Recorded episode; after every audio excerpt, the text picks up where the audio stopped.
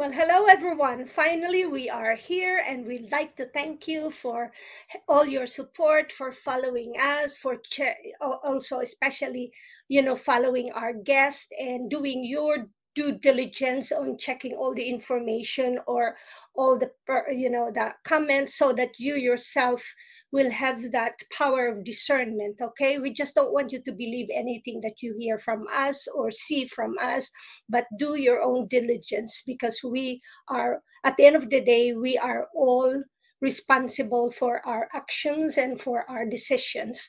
So thank you. And remember where we usually come from different podcasts so just follow us and try to support all of us because again there's just so much to do and time. And now we were really happy to have tim kirby. And tim thank you very much. And for for those of you who for for our audience tim is new to us but i've been following tim because i wanted to really know and get the um, opinion and comments and experience from someone who is living in Russia but coming from America as an American. So mm. Tim Kirby is an American born Russian political analyst and a radio talk ho- show ho- host. And he has lived in Russia since 2006, writes on a wide variety of topics.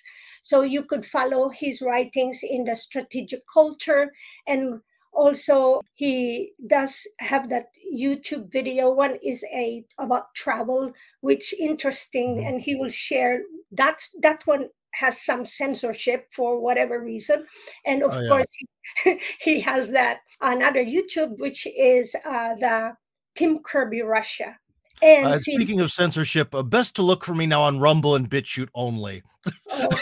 and, and, telegram and Telegram is um, yeah. Tim Kirby Russia Hardcore, and that's kind of the same with us. Tim is like, in fact, you I don't know, you may have a secret, but uh, my my my YouTube is down for a while now, mm-hmm. and and of course. Uh, Roy as well. So when we started really getting active about the synthetic inoculation, that's when we we they were all like you know yeah. doing everything to censorship and now finally take it down so but we continue it doesn't yeah. matter whether we're in a small platform or a big platform as long as we could be part of really um, this movement for freedom and truth and you've been on it for a long time and tim mm. you are also an offensive line player in the moscow spartans american yeah. football Oh yeah, this is a Bills uniform that I got as a present. But yeah, I play uh, for the Moscow Spartans, and I inv- invite all of you guys, if you can, to uh, uh, watch uh, the, the live stream because on uh, November twentieth, uh, the Moscow Spartans take on the AFC Spartak. I know very similar sounding names in the Russian Super Bowl, Russia Bowl 2022.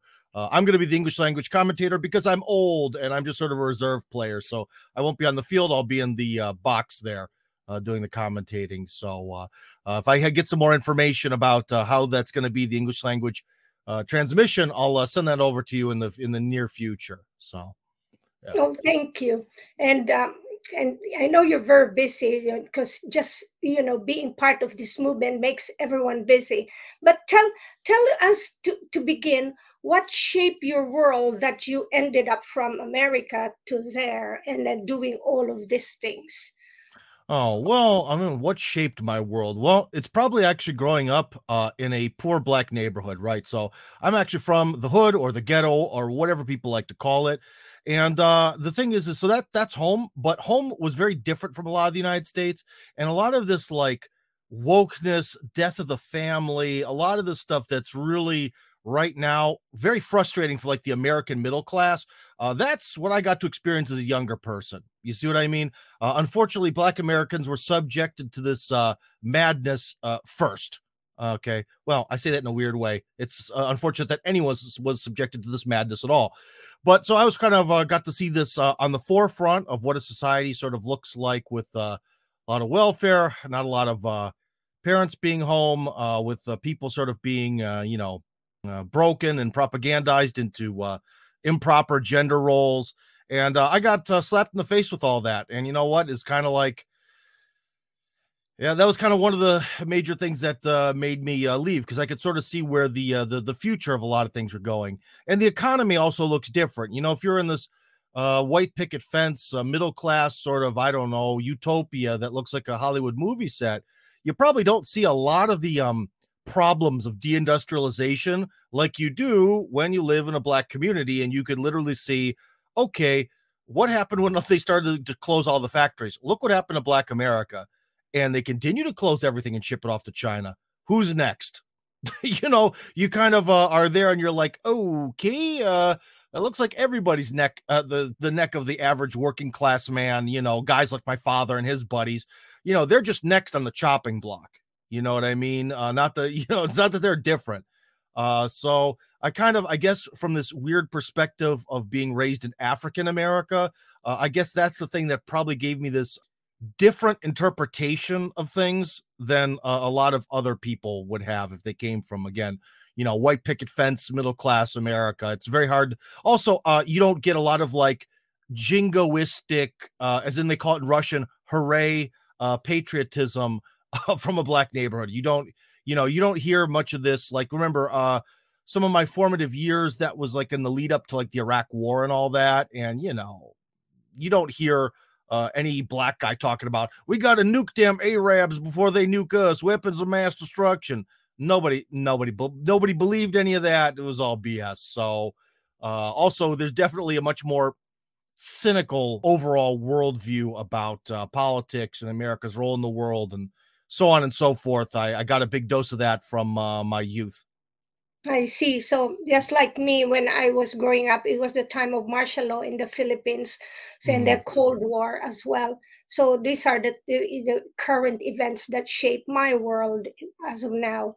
Now, um, but how did you choose to live in Russia, and how mm. it for you? Because it would be interesting to know because you're right there. Yeah, well, the thing is, is because uh, again, and also like going back to this history, uh, being from a black neighborhood uh, and maybe criticizing it, you might hear that makes me sound like I'm some kind of racist, but it's not because that's home. That's the environment I was grown in. The problem is I don't look like everyone else.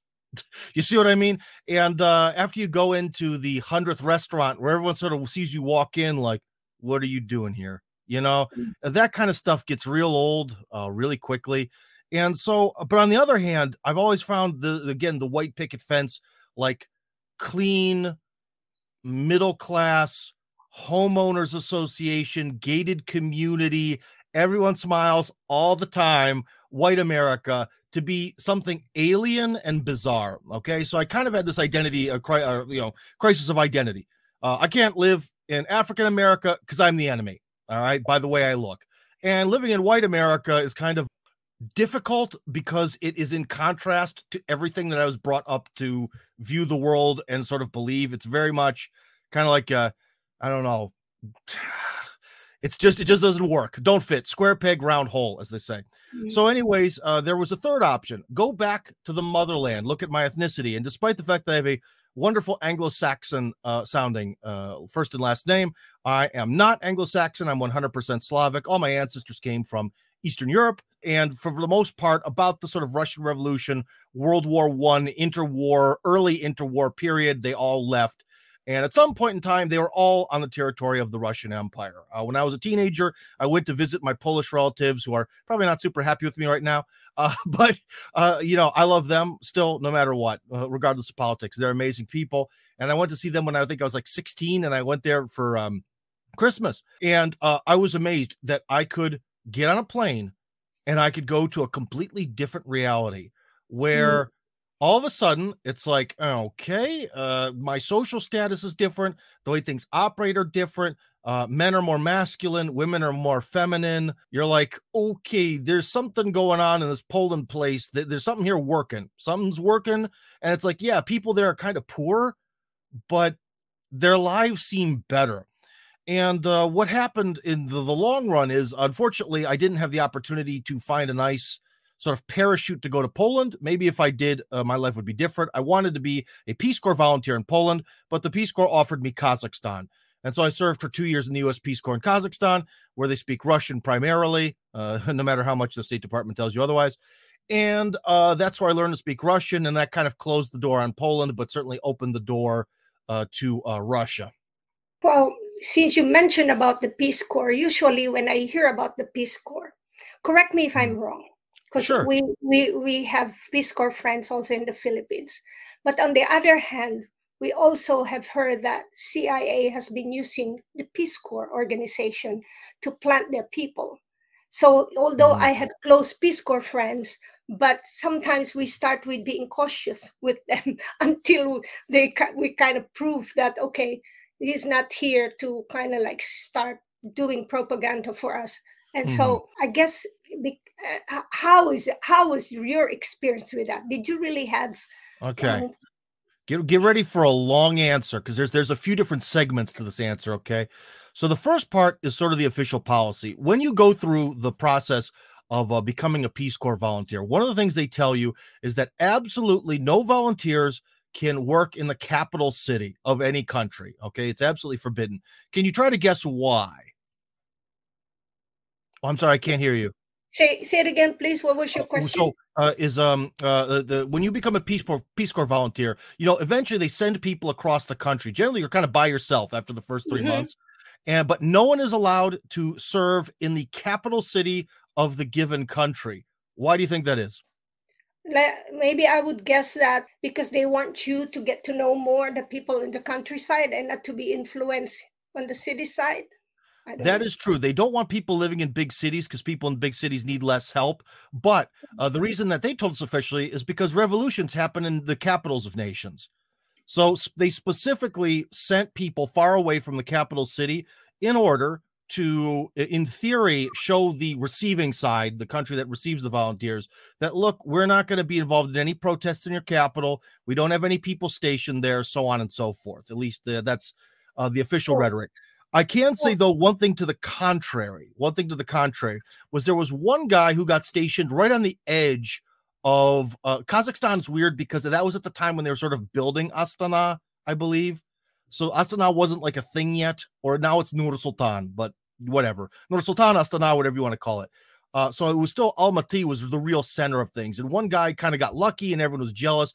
Oh man, he got to be by the big city. We're all in the middle of nowhere. You know, I'm with sheep and cows and stuff, and this guy's parting it up. Well, the one guy later on, you know, he also was sort of rumored that he was uh, actually doing a lot of partying with some kind of rich people. But then again, when you're a foreign person in a country with no foreign people and you're a Western foreigner, you can kind of milk that. You can kind of uh, get some perks or sometimes get yourself in the door because you're different. Um, but then later, he kind of mysteriously got removed from the project. Now, a lot of people quit Peace Corps. In fact, one third of Peace Corps volunteers don't make it. They don't have the right stuff. I guess I did. so a lot of them quit or something goes wrong. But with this guy, I can't really believe it because he was pretty resilient. Like he didn't seem like someone who was mentally fragile. But anyways, he mysteriously disappeared. So why did was that guy an exception to the rules who mysteriously vanishes at some point and is partying with rich people? I don't know. That's the only real thing I can tell you. Otherwise, uh, at least officially, or at least to us, uh, the masses, uh, everything that we were told was generally to have us not look like we're part of some sort of revolutionary organization. So I think the real thing, though, the real goal of Peace Corps is good propaganda, like the sort of like if there's evil propaganda and good propaganda, is it evil propaganda that tries to destroy society or based on lies or good propaganda that tries to put sort of put your best foot forward, like wearing nice clothing on a first date or something. Uh, it's kind of like the more wearing nice clothing on a first date because essentially what they do is they take all these lovely, generally middle class, upper middle class people from America, send them across the world, and the only American that you've ever met is college educated, generally from a bad, good background. They have nothing but wonderful things to say about America. I was a bit of an exception because I came from I and one other guy came from poverty. Okay. So uh, we were the weirdos. Uh, you know, I guess he could tell people about how he had to eat, eat, rabbits to survive, apparently, at some point in his childhood. I didn't have things that bad, but we definitely had a lot of problems. Uh, so overall, they just generally got this very natural sort of um, propaganda, again, uh, propaganda in a good way that came from us. I see. Uh, I just w- wanted to share to you that in the ongoing, especially when I was still in the Philippines, the ongoing protest was happening a lot stronger mm-hmm. on the mm-hmm. countryside oh. not in the city. So oh, well, one thing yeah. I could tell you is, you know, like how you know how there's this view, uh, like the view from comes from Washington that mm-hmm. someone flicks a switch and all of a sudden Zelensky is the good guy. We have to support him. Or someone flicks a switch and all of a sudden this whole uh, gay rights in a particular country matter. Someone flicks a switch and all of a sudden these protests in Iran, that's the real will of the people. I can tell you that uh, the overwhelming majority of Peace Corps volunteers, they have the receiver for that switch in their head. You know, they very much have these mainstream CNN, BBC, well, not BBC because they're Americans. Uh, it's CNN, Fox. Well, we watch the BBC too. Uh, CNN, Fox, BBC, mainstream view. And so, in a lot of ways, almost like automatons, they will react that way. It's kind of like I used to watch this uh, YouTube channel that sort of uh, fell apart because they got kicked out of China. It was called ADV China.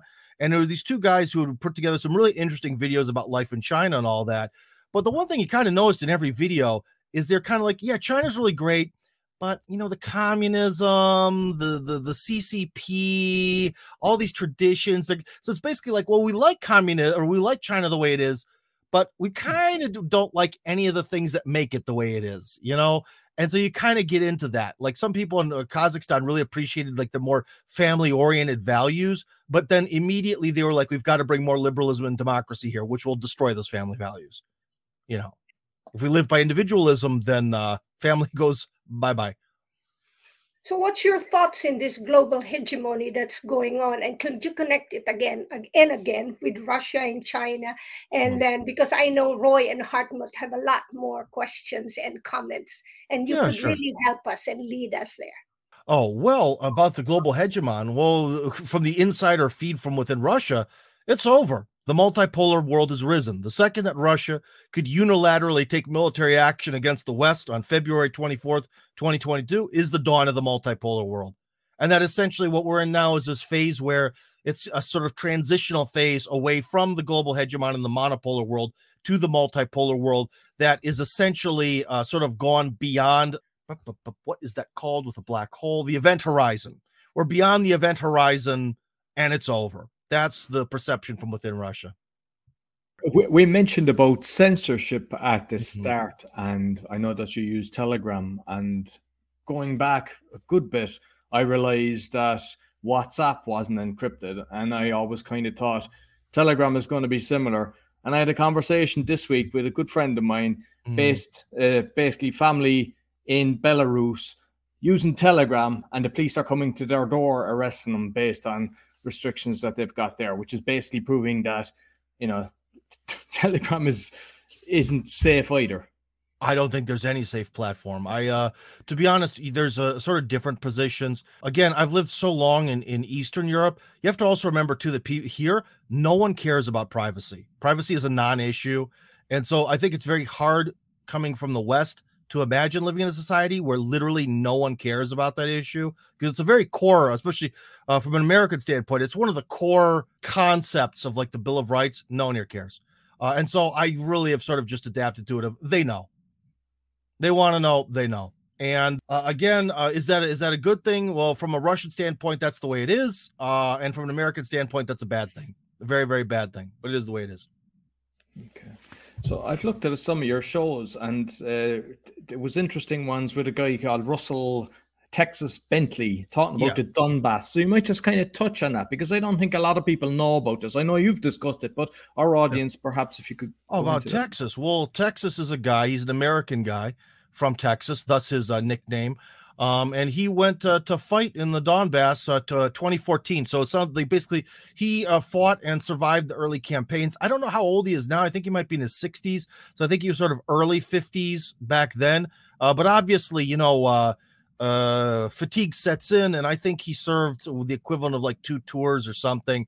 but he did it with valor, and he sort of became almost like an unofficial uh, you know, representative of the Donbass because so few people there uh, speak English, especially in a, in a, in a way that's, uh, you know, competent. And of course, someone's opinion uh, about a, a, country is always a little bit interesting when the person comes from a different society, you know. So he expresses what's happening in the Donbass, not just in English, but, you know, in the logic of uh, uh, uh as an American, you know. Uh, so, uh, yeah. And, uh, uh, he's uh, kind of become a, a, a, a you know, I, I guess uh, uh, I want to say local hero, but I think his popularity is almost national in Russia. He's really become uh, something, and I think after he leaves this world, I do have a feeling that there's going to be at least one or two streets and probably a statue somewhere that say Russell Texas Bentley on them. Excellent. There was another thing that you touched on. It was about dirty bombs. I hadn't heard that term before when there was yeah. all this talk about nuclear war at the moment. Yeah. Oh, well, the dirty bomb theory is that uh, basically, now this is someone who's not a physicist. So remember, this is just your uh, run of the mill person who reads stuff on the internet, not coming from someone who's a real are really super knowledgeable in this. But a dirty bomb is essentially a way to sort of make a bomb that more or less doesn't really cause like a nuclear explosion, but causes like nuclear contamination. And it's uh, produced using the uh, like um, used up uh, parts of a nuclear reactor. But also remember, in Russia, they have uh, two types of nuclear reactors. You take the garbage from one nuclear reactor, it works in the other one, and then goes back to the first. It's a fantastic process, and that's why no one in Russia is worried about the future. If you ever wonder why no one cares about the future, it's because the future is guaranteed. Uh, but anyways, unfortunately, the West doesn't have that uh, system and probably doesn't want to.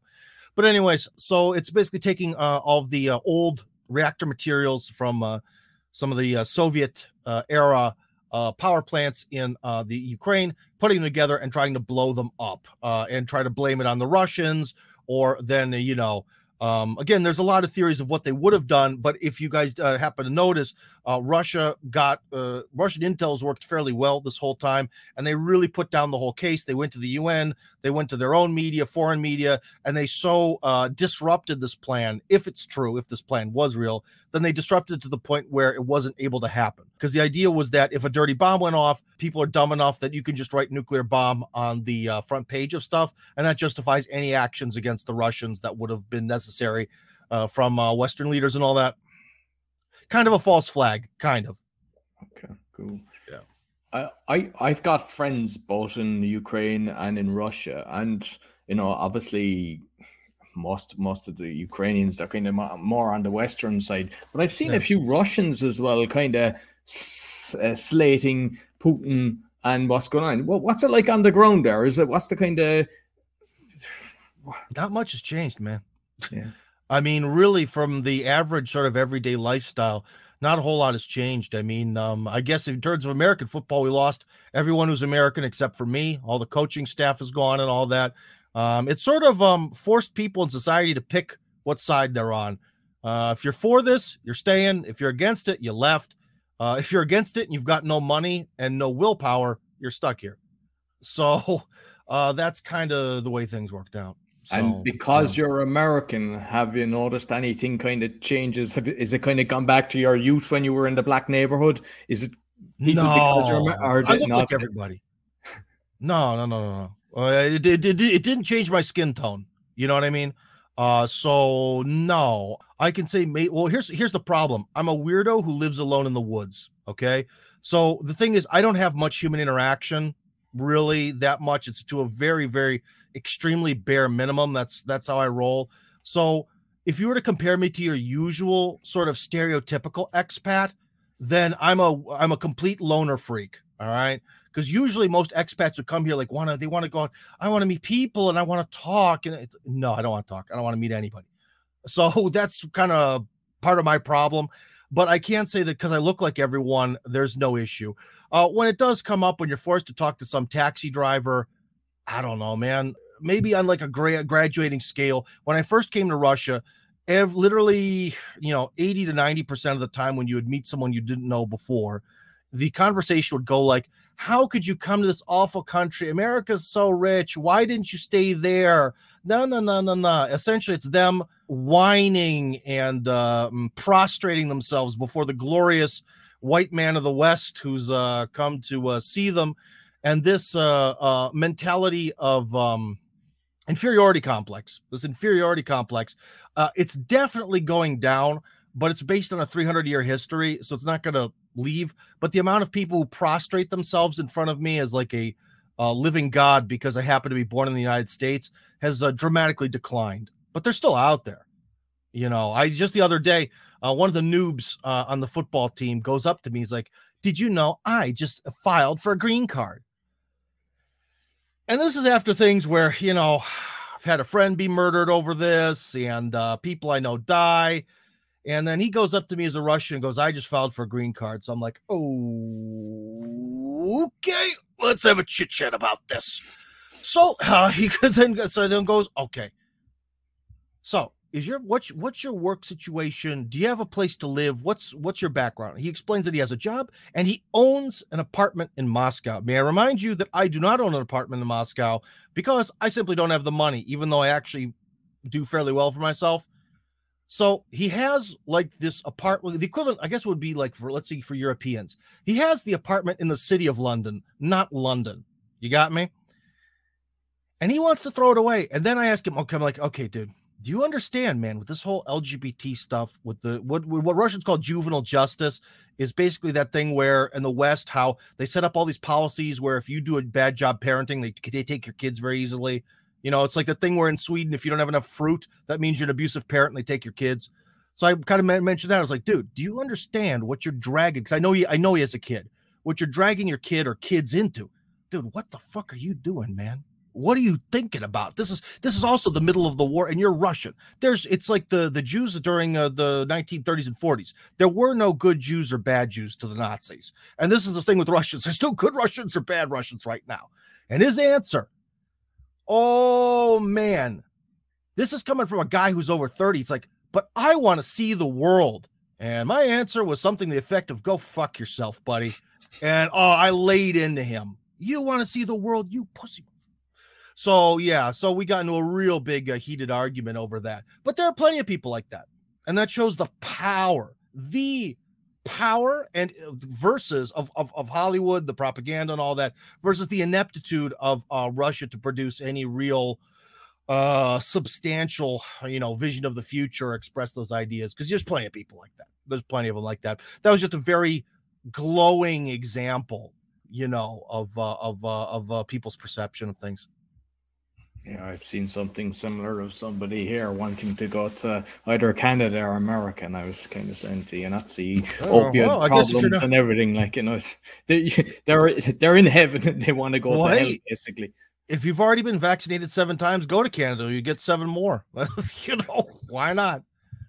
Uh, trust me about people getting knocks on the doors. I know people in Canada have gotten plenty of knocks on the doors about what they do online. So, so nah, nah, not a good option. No, definitely not. So, like, you're more on the ground. You know what's going on. What's really happening yeah. with the war? Where's the current situation?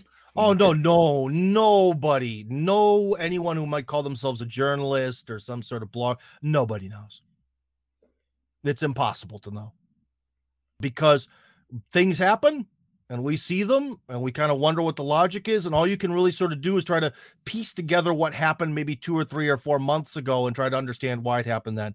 Nobody knows. It's very uh, secretive and of course in a war you keep your cards close to your chest so no one can see them so we don't quite know what's happening. We do know that the russian side is building up a lot but uh, you know to be honest myself and uh, a lot of other people I know. In fact, even uh, during a speech, uh, the very, very famous uh, Russian philosopher uh, Alexander Dugin uh, even said that he didn't expect that Russia would ever launch an attack on Ukraine, that they would ever sort of have the chutzpah to do something like that.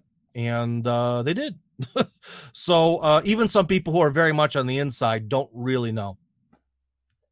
And just finally, before I pass you over to Hartman, just curious sure. about Snowden, Edward Snowden. Is there much yeah. talk about him?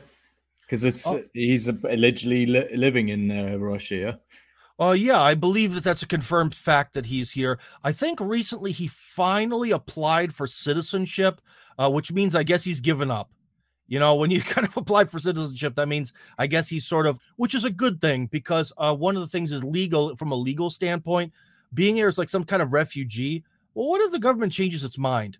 Uh, when it comes, you know what I mean? Uh, and he's been here a long time. So with the citizenship thing, when they give that, when he gets it or gets approved for it, that means they can't get rid of him. Like if the politics sway or he's he's here forever. So that was probably a very wise move uh, on his part. In fact, I'm surprised he didn't do it earlier, um, legally speaking. But uh, is he like a real big thing? Uh, it was really big when he came here. It was a little bit big when he applied for citizenship.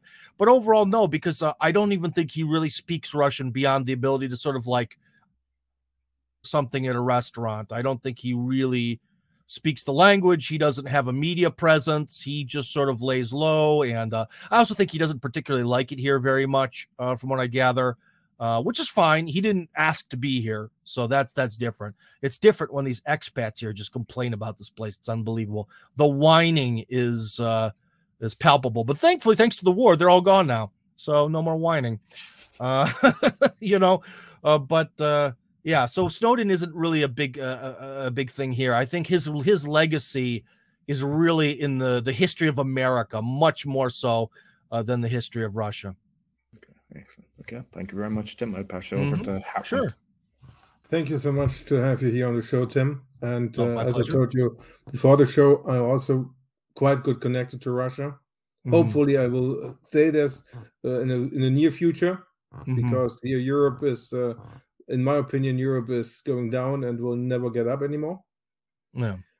And uh, for this reason, my question is if uh, I, I, have heard if I come as German or as an American to the to to Russia, I'm not allowed to establish an, a, a shop or a company. I'm not allowed to to buy land. I'm not allowed to buy house because I'm the enemy. Uh, well, yeah, you. Uh, this is the thing: is um, well, you are never allowed to buy land. that that that was never on the table. But uh, the thing is, yeah. So basically, they kind of put together an unfriendly uh, a list of unfriendly countries. And again, this list is not permanent. It's not a list set in stone. Again, it's more like a again these set of political switches, right? And for the most part, the uh, collective West, for the most part, is all part of the unfriendly list. And citizens of the unfriendly list can now no longer buy apartments. So, say someone comes here from Serbia I believe, you know, Serbia is always friendly to Russia or somewhere yes. maybe like China. So a Chinese guy and a Serbian guy are like, well, I do so much business in Moscow, but I, I'm rich. I'm going to buy an apartment. They can't. You can't. So, however, oh. if someone oh. really oh. wanted to, they could buy it through me. And we could put together the proper legal documentation. I could buy it for you. And uh, in the future, when the laws change or when you get a, a citizenship here or whatever. In fact, I've been trying to offer that business service. I kind of had one client, but then he got scared to, to transfer the money. So uh, there's ways around it, as in me. Uh, but uh, yeah, there definitely is now sort of sec- first and second class foreigners in a legal sense. But can anyone, uh, like for example, can an American, America sort of enemy number one, uh, get a, a tourist visa to visit Russia right now? Yes, people have done it. It is not, it is very possible. I've seen it happen many, many times since the special military operation started. It's just very hard to, hard to fly here. And most of the land based borders are closed. So, like, you can't take a train from uh, Helsinki, Finland to uh, St. Petersburg like you used to. The border's closed. Estonia, same thing uh, for the most part. So, it's very difficult to get here. You have to fly through Serbia or Turkey or Dubai or India or China uh, are ones that I do know have worked at least once. Again, I like to about like what things you can do in terms of being a foreigner in Russia. I only go on a, like a proven case basis, so I only tell you the options that actually exist. Uh, like a country I didn't mention was Syria, for example. Can you fly from Syria to here? Probably, but I don't know. I don't know anyone who's done it, so I can't tell you. You know, yeah. Uh, but yeah, so uh, things are. That's yeah, that's the way things are.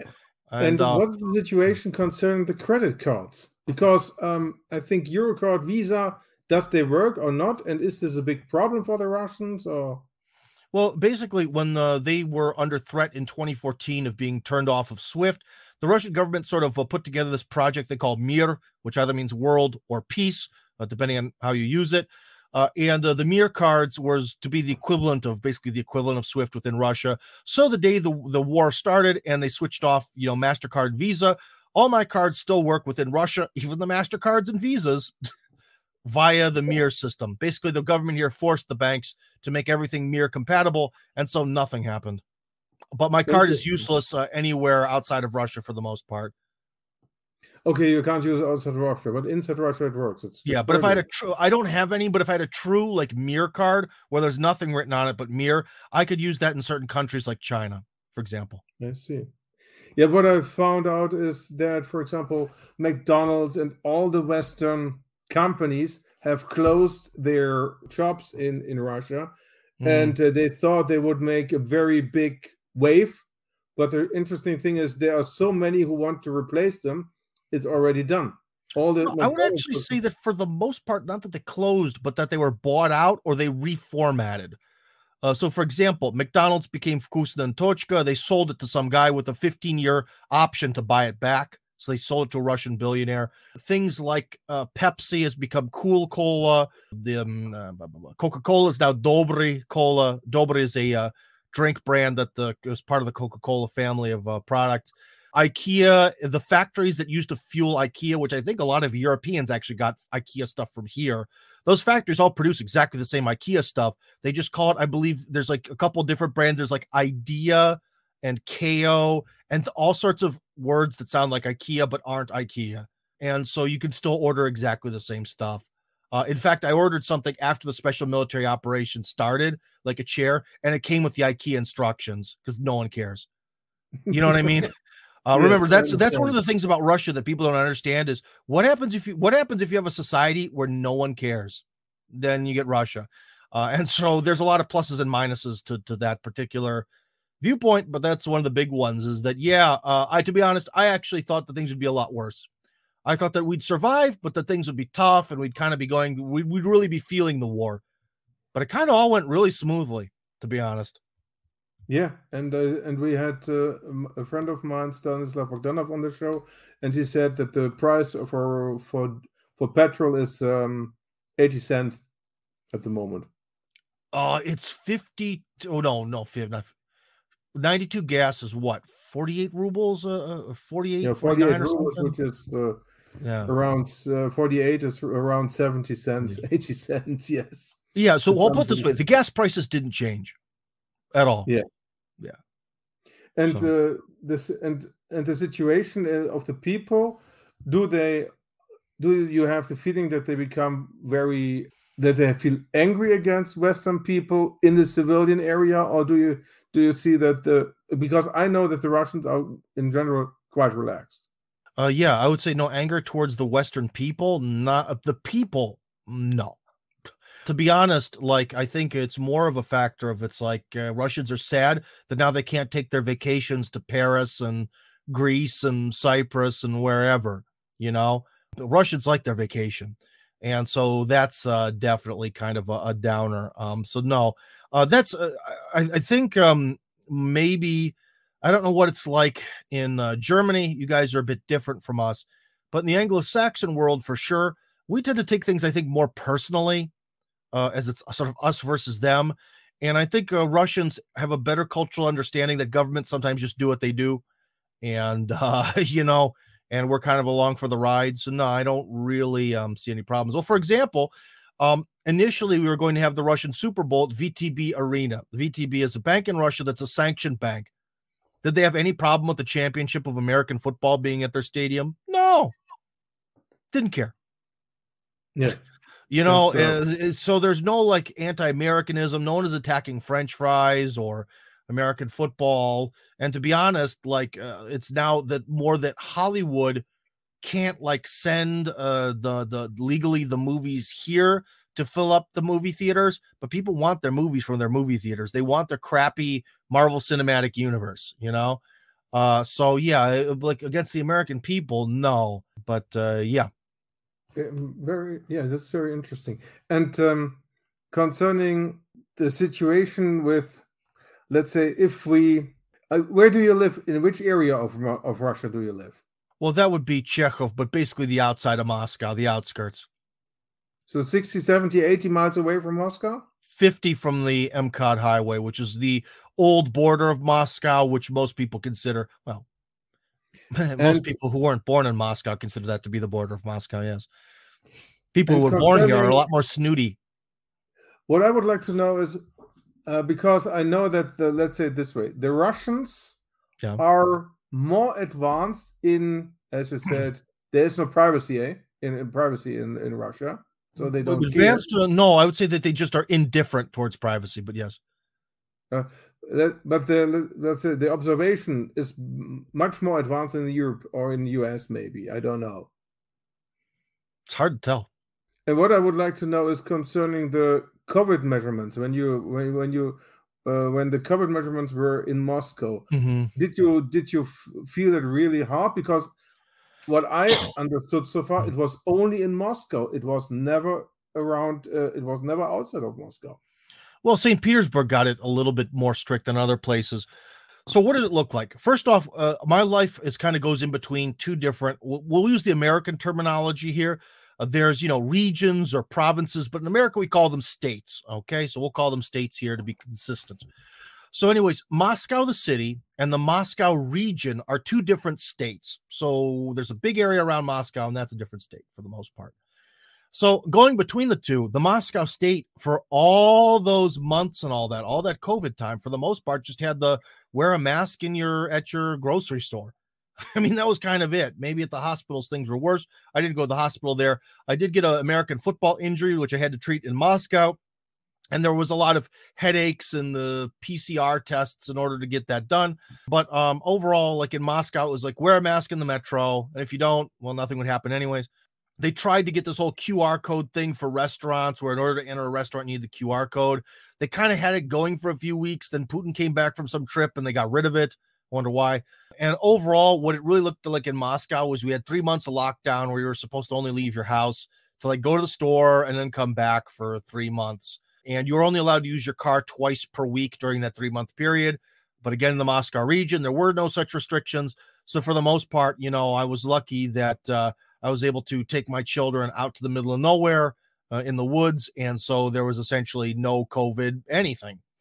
Uh, and that's uh, kind of what it looked like. Um, they also, unfortunately, closed the park uh, that uh, is by the rental apartment where my kids usually spend most of their time. So the park was not an option because they didn't want people to congregate together. But again, this was a three month period. And uh, then after that, that was kind of it.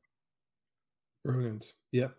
And um, I got the information that they had, to, of course, they have to play the game like the WHO. They had to until the special military operation opened the multipolar world because all this stuff seemed to vanish as soon as we went to war.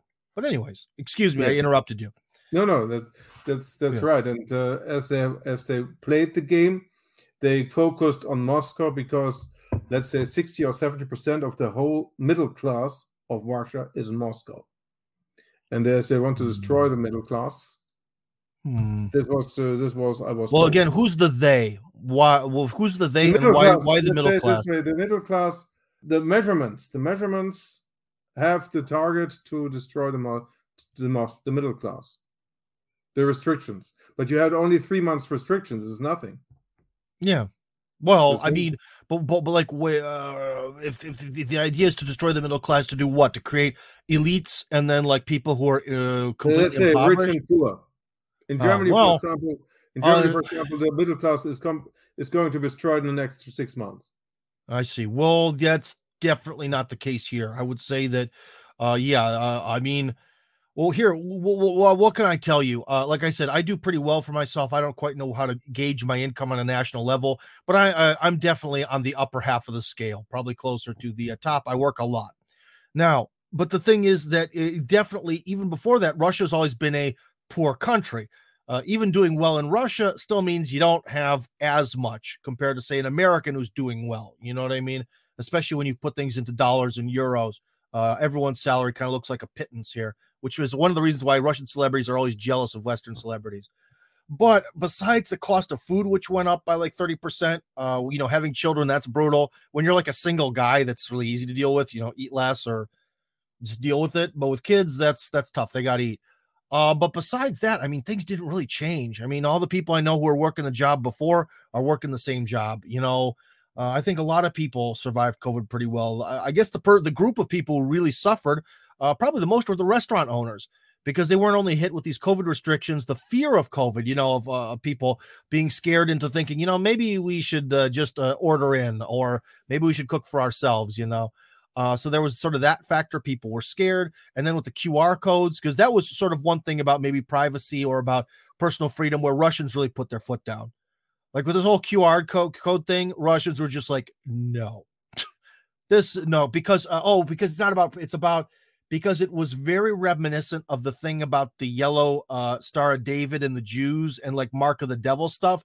So that's why the Russians didn't like it. It wasn't so much personal freedom. It's like, how dare you put the mark onto people, uh, that's a no no. And so re- the people were extremely resistant to that. but yeah, if you're a restaurant owner, you've probably you're probably you probably lost your restaurant. Although I don't know, I still see a lot of them around here. But uh, yeah, times are definitely tough for for for service industry people. But of uh, the thousands and thousands and thousands of people I know, they're kind of still going getting by. I mean, you don't again if you come to Rush, you don't see homeless people anywhere really. So somehow, somehow, some way, people are surviving. I guess a lot of the poorer people are eating mac- macaroni and hot dogs. So I don't know. Uh, macaroni and hot dogs are the poor people food in Russia. I see. Yeah, no, it's yeah. uh, if you, for example, if you uh, compare it now with uh, Los Angeles, or let's say not Los Angeles, but with California itself, if you see the pictures, it's unbelievable. Yeah, well, even dude, with me, dude, I'm a, a, child of the '90s from Cleveland. There were plenty of of those. Uh, again, that's why I was in like the first wave of this. There were like that stuff in California, which is like, oh my god, how can this happen? So many poor people. Uh, 1990s Cleveland, wake the f up. you know, it was there. It was it was in the Rust Belt, baby. We had this, and also one time I actually got to go to Washington, D.C. as part of this like a youth leadership of the future program. And boy, there were a lot of homeless people in Washington, D.C. in the 90s. A lot. Again, I think maybe this problem it existed in America, but now it's sort of exploded, and it's happening in California where the people who matter live. Uh, that's a bit of a side issue, but here, yeah, you definitely see that. Uh, again, Russia's weird because it's like, is Russia? People always ask the question: Is Russia a rich country or a poor country? And it's kind of hard to say. You're like, okay, there's no homeless people, but then if you look at people's salaries, they're a pittance, and you wonder how they survive, and yet they do. They Probably do. the gray economy. And and when I was in 2017 in Moscow, I got the impression that everyone. It sounds weird, but uh, when I saw people working in the street, they were proud to have the job, and it was for me like looking in Germany, like Cologne, 50 yeah. years back, because the people have a lot of values more than in the Western in the Western world. Oh. Classical values, family values. Well, well, I don't know about that, man. You know, the people are cleaning up in the street. Well, they're mostly migrant workers. So, in a lot of ways, I guess in some ways they're kind of happy to have the job because otherwise they might be in some real deep trouble. I mean, you know, uh, if people can sort of scrape by when Russia's having a tough time, well, imagine like you're in rural Uzbekistan or rural Tajikistan. What do you do? So, a lot of these people again it's migrant workers and they they do make a pittance but at the same time because uh, russia does not have much of a, a, work ethic they don't really have to work particularly hard. They just kind of have to show up.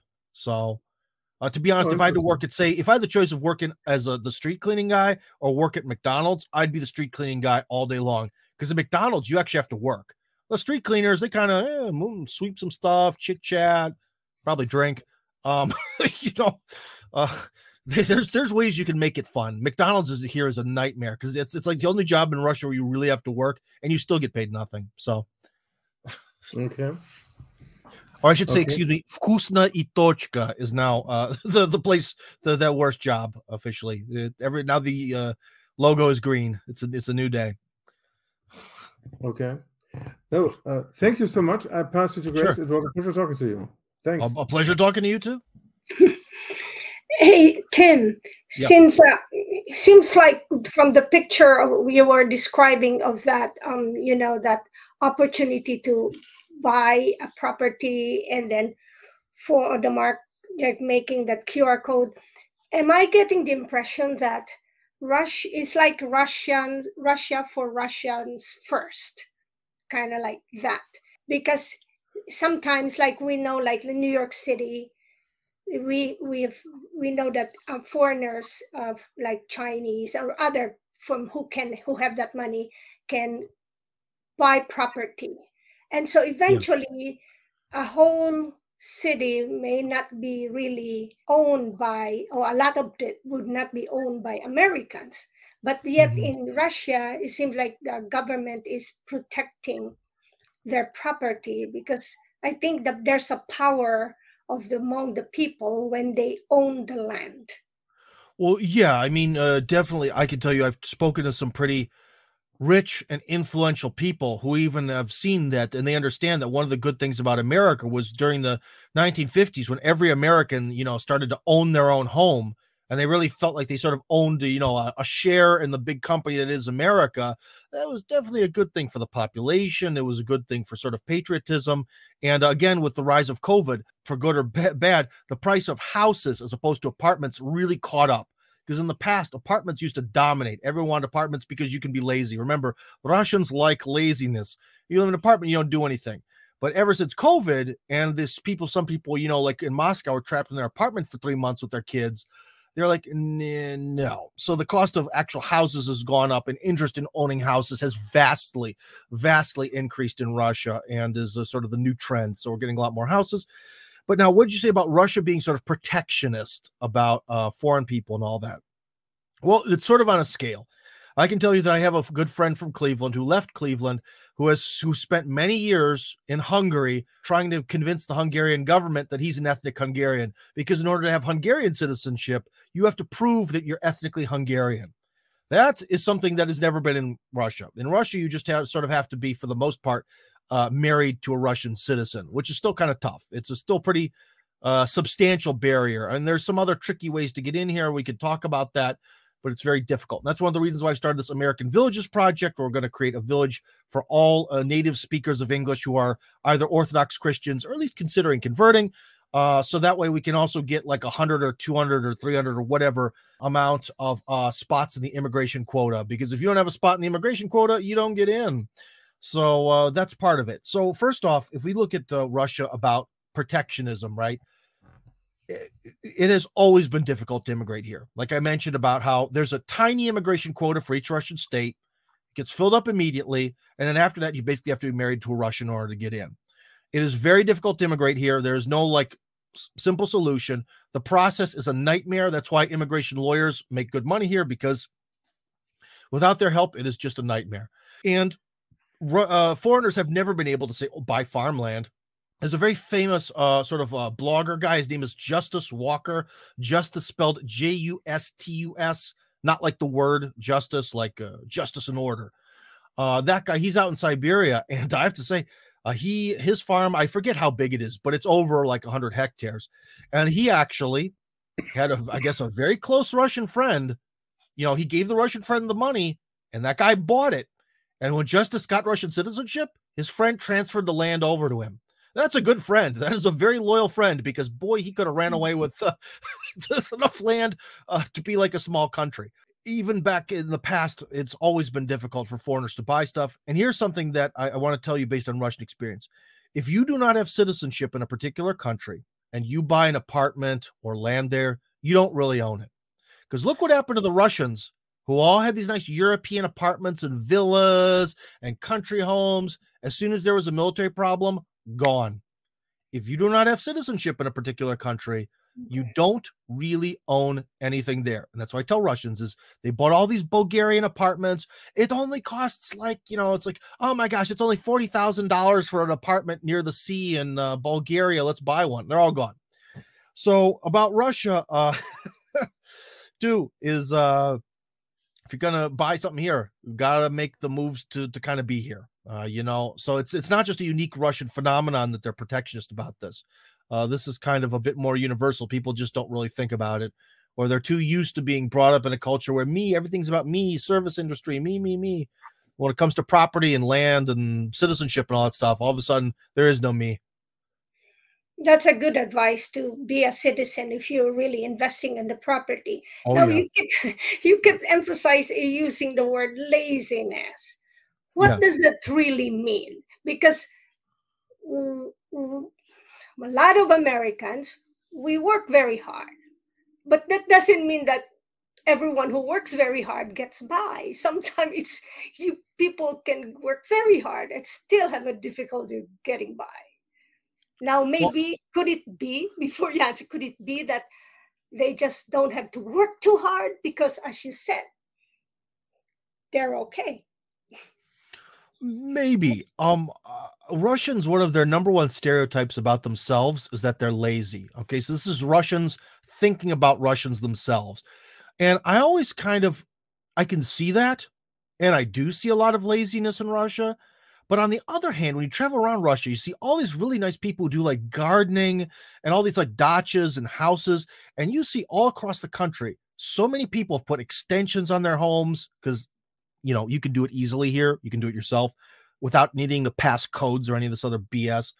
And like, uh, you know, people build their own homes and all this stuff. And you kind of wonder, and I also know people with all these hobbies, like all these guys who play, play American football with three times a week, you know, after work, two hours of hard training, button heads, and all this stuff, and traveling across the country. And so you meet all these people, and you're like, on the one hand, Russians seem really, really hardcore, but on the other side, you can really see that when it comes to work, they're lazy. And then you think about, it, you're like, oh, they put in the all, they put all their effort into doing things for themselves. Because everything where Russians really work hard, it's for them. when it's for some employer, we're back in medieval times. Whatever you say, boss all right, uh, you know, we need to get this done by today. Da, da, da. I, have literally seen once, one time, uh, uh, uh, like a upper manager. I used to work in the video game industry. Go up to one of the designers and be like, "Well, we've got to get this done. You've got to get this layout ready." He just turns around in his chair, so he has the chair as a swivel. He turns around, just goes, "It'll be done when it's done." you know, that's that's that, that's who you're working with. You know what I mean? Uh, I once saw a guy at that same company, guy we had for a while. Uh, the boss was like, "Dude." You've shown up drunk like six times. Like, dude, man, uh, what are we going to do about this? Let's try to work out something. Let's let's try to help you out. And he just showed up the next day just drunk. And then the guy was just like, all right, you're fired. The guy was like, okay. And no one cares. No one cares. That's a different thing. No one cares if they get fired because somehow they make it by. So that's another thing. Somehow we all kind of make it by here. And people, it's uh, unbelievable how little people worry about stuff. So so yeah, that's uh, that's the sort of the laziness factor. When people do stuff for themselves here in Russia, they go nuts. They put 100 million percent effort into stuff. When it's for someone else, meh. Very, very, that's very interesting. There's yeah. uh, always good and bad in all our in every um, nationalities, um, values, and preferences. I guess whatever works for you, that would be good. So, Tim, mm. what else do you have any more message for us that you wanted to share? And what does that if the left and right are wrong? What if left? I got that from you. Well, when I initially started uh, the Tim Kirby Russia thing, I kind of wanted to explore a little bit more about the flaws within left and right politics and how when you get out of that and you go into this different universe where that doesn't even exist, uh, you start to become a lot more free intellectually. And maybe some of that has come through but overall, I think I've kind of missed uh, my goal in creating the the channel. I've kind of uh, missed out on that because some of the ideas I have for it, unfortunately, it's kind of like, man, I don't have the time to edit. I work multiple jobs and I got kids, and uh, I I don't know. Uh, I'm just it's going to take a while, uh, but there really are answers to life beyond the left right paradigm because again, from a Russian perspective you have the Republicans, the Democrats. You so from a Russian perspective, you have liberals going against a different kind of liberal. Like I just watched this interview with Dennis Prager. That's one of these things where if I was a better editor, I kind of want to just pick it apart because he tells the story where, with great pride, that he knows this guy who's really religious, but uh, he was asked to deliver pornography, which is against his religious beliefs. But he did it because he believes in like, oh, what was the specific word?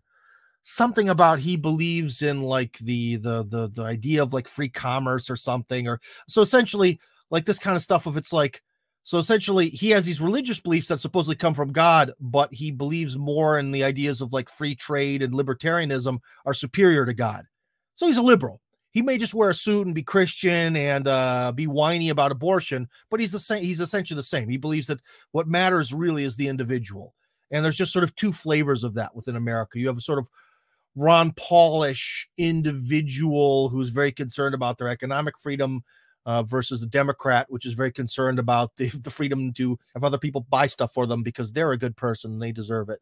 Uh, when you look at things from the outside, uh, there, there, there's so many more options and opportunities and uh, exciting intellectual space when you go to Russia because that uh, space of what's being discussed is so vastly bigger compared to this left right paradigm that we've been stuck with since uh, the Enlightenment. And I guess my last question, if you could share, do you still have that program when you have you were in one of your podcasts, you were inviting people who would want to be part of the collective of a property? Yeah, that's it. It's called the American Villages Project. That is it. Uh, in fact, we are just about to submit. I believe I have to send the stuff tomorrow to, to submit. So we sort of uh, appealed to the government, uh, put together a list of a few people who wanted to use this land to create an American village. And uh, now we're at the process where the government's actually going to kind of like turn it into law and actually make it like an actual real legal project. They're going to kind of set that up and we're going to build a, a community uh, to the south of Moscow in a place called Serpukhov, 70 kilometers south of Moscow. And it's going to be a community for English speaking people, mostly Orthodox Christians or people who are at least not against Orthodoxy. They better not be. And but in the north, there is a village that revolves around the work of a man named Father Joseph Gleason. He is in uh, Orthodox priest of uh, American origin, the the only one. Although I did meet another guy here, but he's not officially serving, so one and a half are in Russia right now. And uh, he, but his community is more like an open homesteading community. But there's still the local government is working with foreign people to come here and sort of like rent the land before they get citizenship and set up their homestead and all that stuff. So it's pretty uh, pretty neat, pretty cool. And uh, so hopefully that'll happen because it's eaten up more than a year of my life, and I really hope it works out uh, because. Uh, yeah, it'll be really exciting. And people almost every day write me that they want help. You know, uh, over all these years, people just been saying, I want to move to Russia, but I can't do it. I want to move to Russia. How can I do it? No, no, no, no. And so uh, hopefully we could create this uh, community and uh, it'll grow. And maybe we'll make a second one. Well, I should say a third one and a fourth one and a fifth one. I was just in Novgorod Veliki uh, to discuss with their government the idea of creating a village for them, but that's just in the starting phase wonderful fantastic. With i appreciate really everything that you do. I like uh, following your uh the rogue news when you're in the rogue oh, news. okay so to those and of course the uh, the telegram. So anyway when there's a problem there's always a solution and that's what we wanted to share in this podcast for each conversation. And i hope you take care of yourself and uh, your children may be able to come and visit US uh, America someday. I hope. And oh well, uh, well, my kids have been to America a few times, but unfortunately, uh, the old man here, um, ever since they arrested my old boss, uh, who uh, used to work at a Christian TV channel here with me, he's American. Uh, ever since they arrested him and threw him in the slammer for 20 years, unfortunately, I'll probably never be able to see uh, the United States ever again, which is a real downer. But you'll do your best wherever you are. From here. Yeah, yeah. What can I do? From the woods okay. So um, we'd like to thank you again and to our audience. Please share and Roy with Awakening Podcast and many other podcasts. So we're not very good in asking support for ourselves, but because we really just primarily wanted to be part of this movement and to provide a platform for experts like you, Tim but we Thank come you. together feeling that we're doing something you know beautiful and different for everyone else so thank you. All right. Thank you for having me. All the best.